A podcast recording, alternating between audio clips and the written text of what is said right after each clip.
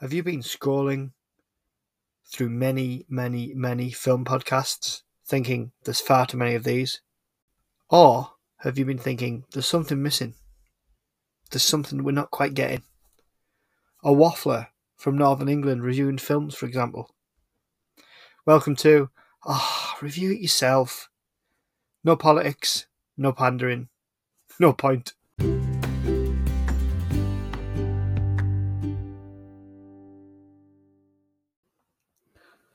Welcome back to part two of Review It Yourself. We're discussing Dawn of the Dead, 1978. Quick clarification on something I said in the first part. Just been reading up. Apparently, when Roger and Peter make the raid, so the police SWAT team make the raid on the housing project, uh, where obviously it's mainly black and Latino tenants. Apparently, they raid that because they're defying the martial law of delivering their dead to the National Guard. But I don't, I don't remember hearing any of that in the film. Obviously, they talk about what they've done in terms of why did they put the dead down here, but they don't make that clear. To be fair, and obviously the tenants are just trying to defend themselves. Obviously, there's no criminality gone on there. That's that's my mistake on that one. And the anyway, so just a bit of clarification there on that one. So just to continue on, so where we last where we last left off, um, the guys were bantering because they're, they're putting the trucks in front of all the major exits, um, to try and make it more secure as much against anybody else who might come along, um, as opposed to just for the undead. Excuse me, because at this point they've cleared uh, the, the mall of the undead. And, you know, you see Roger really starts to lose his composure. He's been the one up until this point who's been, you know, calm, collected, and he really starts to kind of become quite manic. And he's not focusing as much.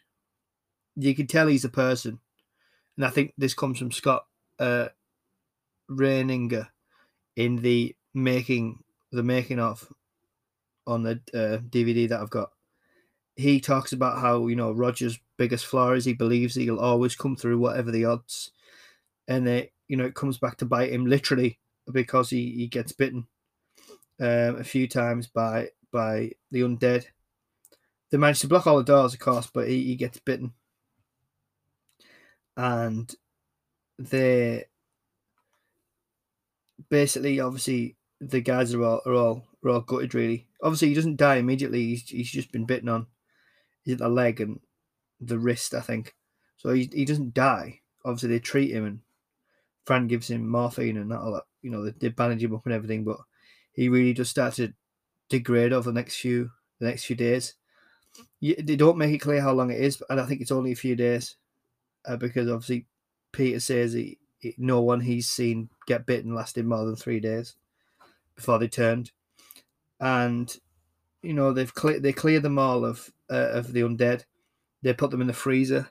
They've, they've got big industrial freezers, of course, in this mall. And they put them in the freezers, and there's a shot where they put he puts they do it with dignity, but they they put the one of the the undead's corpses down and next to this, you know, slab of cold meat. It's literally the meat freezer, and you think, oh, that that's a, a haunting comparison right there.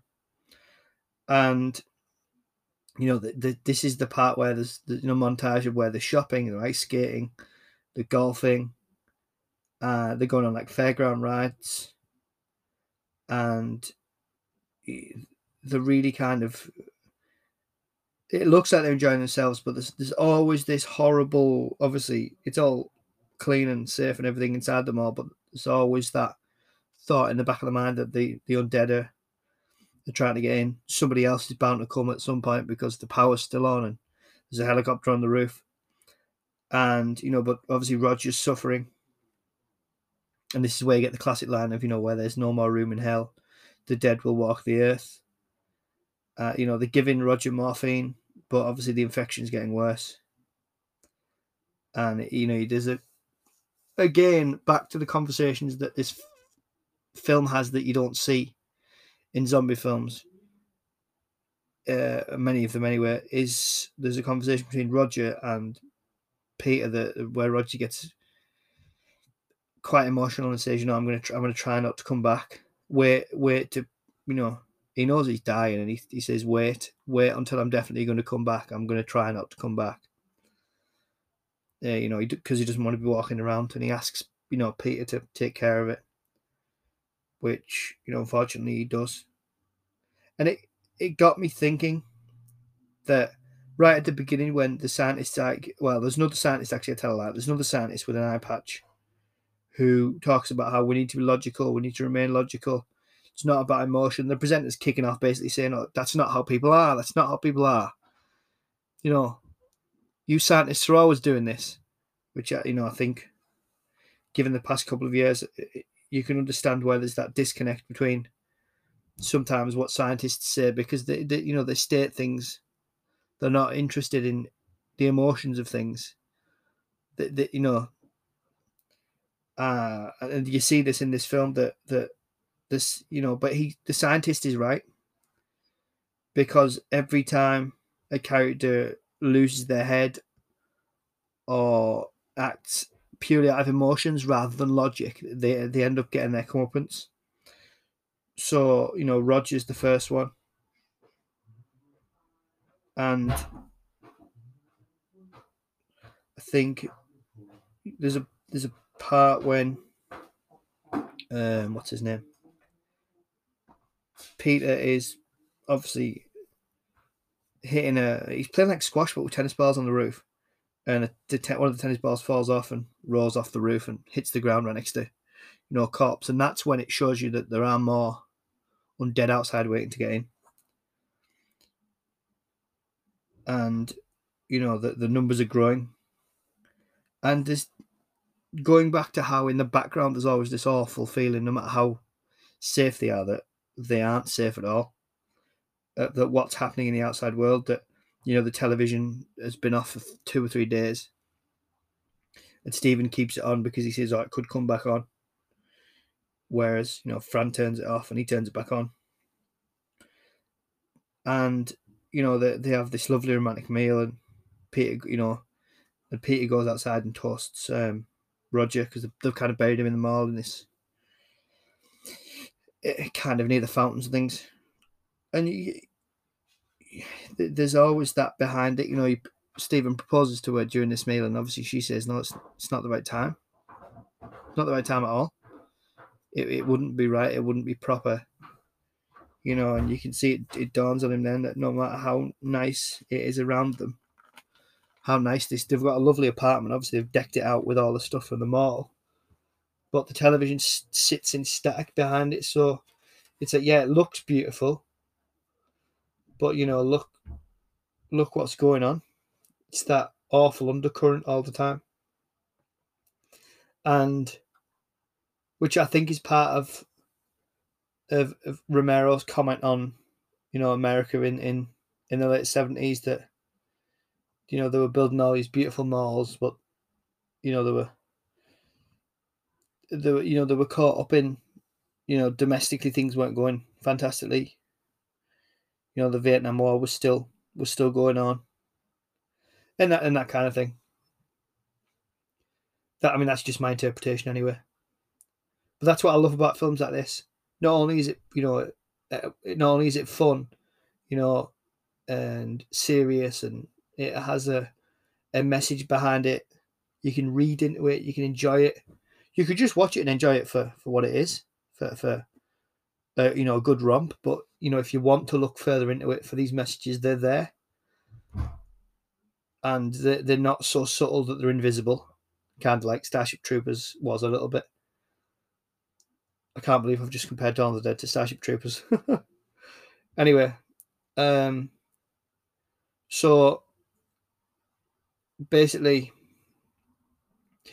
they they you know they decide to put some supplies in the helicopter and you see that Stephen has in fact taught Fran how to fly and obviously she's getting more and more pregnant, and she's getting more into sickness and things. But she's still really strong with it. She says, "No, leave me alone. I, you know, I'm dealing with this." To Stephen, let you know, let me be. I don't want you to see me like this.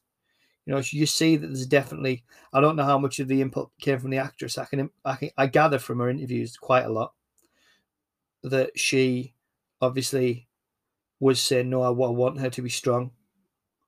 You know, and she is. She learns how to shoot and all that kind of thing. And you find out at this point they're being watched by a biker gang. And, you know, they message them over the radio and say, there's only three of us. But obviously the, the, the group, the three are conflicted about whether to answer or not. They don't answer in the end. And the guy's like, you've just effed up. We don't like people who don't share. And there's some interesting, I'd never noticed this before either, despite how much I, I love history.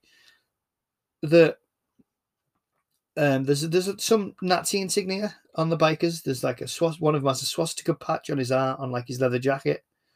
The guy on the radio has a, a German army helmet on with the SS insignia, the uh, the SS runes on one side, and obviously they attack them all.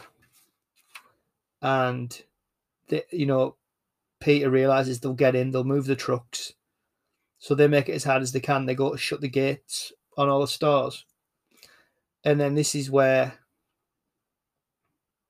uh, just to go back to how it has the perfect balance between like a fun, almost comic book esque at times, in terms of, you know, the blood's very kind of, Tom Savini described it as being like melted wax crayons. Whereas George Romero liked it because it made it, you know, it fit in with that comic book style, you know, proper comic book style. And so it's that perfect balance between you know a fun comic romp and a serious you know emotional film with with this commentary on society. You know there are some silly parts in it you know like they cust the the bikers come in and custard pie the zombies. But it never tips over into being farce. I think they knew where the line was. Apparently there was a scene filmed where george romero dressed as a father christmas and you can see it somewhere but i couldn't spot it. And his wife dressed as an elf and they were going to run through. But they thought that was a little bit too silly. So I think it does well in balancing that very fine line between funny but not tipping into fast, not tipping into oh it's, you know it's it's ridiculous, jump the shark or nuke the fridge is the new phrases. Thanks, Indiana Jones. And you know, the basically the flyboy gets really annoyed. Stephen gets really annoyed and says, "You know, we took it. It's ours." And he starts shooting at them. But this is again the second time where one of the group starts to act emotionally rather than through logic. Because Peter doesn't want to fight them. He knows, you know, there's 20, 30 of them. They can't fight them. You know, they're all armed. they they've got motorbikes and things, and they need to just make it hard for them and then get out. They're not. he says though they're not in, over the radio. They're not interested in us. Like you know, just let them come and go.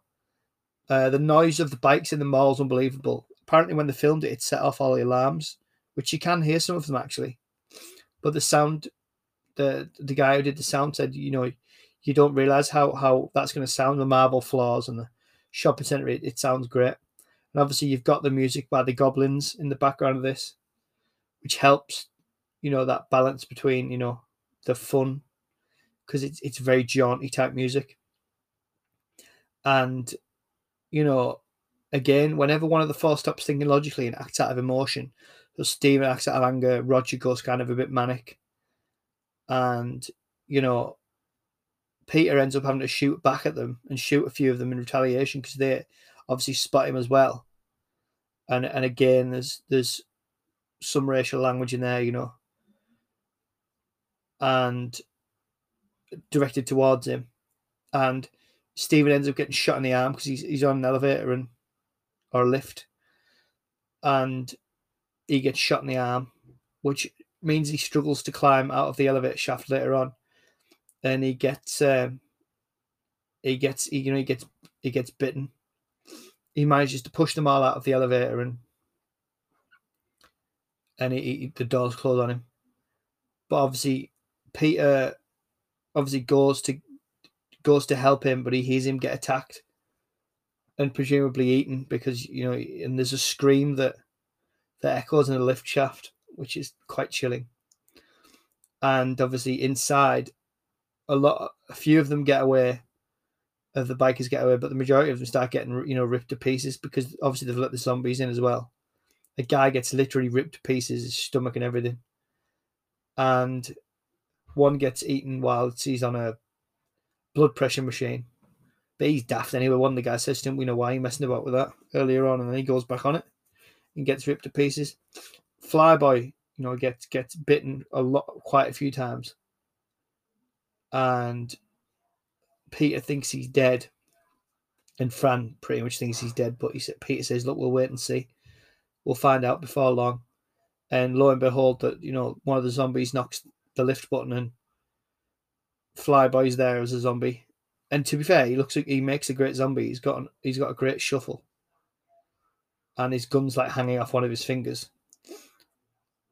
And obviously, he can remember where the fake wall is, which they'd painted across the apartment upstairs.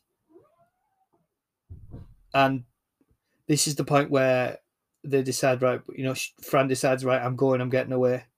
And Pete is like, I don't want to go. And, you know, you, you think he's going to commit suicide? So he puts the gun to his head but then he decides not to, and you know he fights his way out and joins him in the helicopter, and he does like an almost like a western, a classic western ending. The music swells and they ride off into the. I mean, it's the sunrise, not the sunset, and they're in a helicopter, not a, not on a horse. But you get the point, and it's quite a, a nice and uplifting ending for, for, But apparently, the the original ending for this was that Peter killed himself and Fran stuck her head in the rotor blades and killed herself as she got surrounded by the zombies and and that's what they made the apparently that's what they made the head sculpt for which gets blown up right at the beginning. And that that was um, i mean that would have been depressing. Really would have been. And i don't think it would have matched the rest of the the film's tone which i mean and the filmmakers agreed because the they obviously changed it, and obviously they fly off into the dawn. And th- this is this is the Dawn of the Dead. That this is the tipping point in George Romero's films where the the dead begin the the undead the dead begin to outweigh the living. So that brings us nicely to the end of that one. So that that was uh, Dawn of the Dead, an absolute the original 1978, an absolute classic an absolute classic. If you can find this film, give it a watch. It's very, very bloody. Um, you know, there's, there's a few instances of kind of racial language. Um, there, there's a bit of swearing, not not loads, but obviously it's it's an 18 or an R rating. It's obviously quite bloody but it's a it's a great film, and also for people who who really love films in terms of you know films with a message or films that you can watch and enjoy, but also read into and have a really good discussion about. So if you get a chance to to find it or watch it, uh, please do. I also love I love the remake they did Dawn of the Dead 2004 uh, that Zack Snyder did. I love that film. I'll have to review that at some point, but I feel I've done two films on the bounce that I've seen before. You know, Touching the Void and you know George Romero's Dawn of the Dead. So I feel I need to pick one I've not seen before. Um, or I'll I'll review Halloween three Season of the Witch, which I tried to watch yesterday and I, I got ten minutes into it and turned it off. I wasn't really yeah, I wasn't feeling it. So I think that's what we'll I think that's what we might do. But again, thank you for for joining me for the second part. Thanks for listening. If you can uh, go to Podchaser and review this podcast, I'd really appreciate it. It just helps me get a little bit of feedback about how the podcasts are going. If there's anything that you like, anything you'd like me to to talk about, any films you want me to review that you think I'd enjoy, or that you'd just like to hear my, my take on, if it's a favourite film of yours. But so yeah, thank you for listening. I will um, be back with another review soon. Thanks.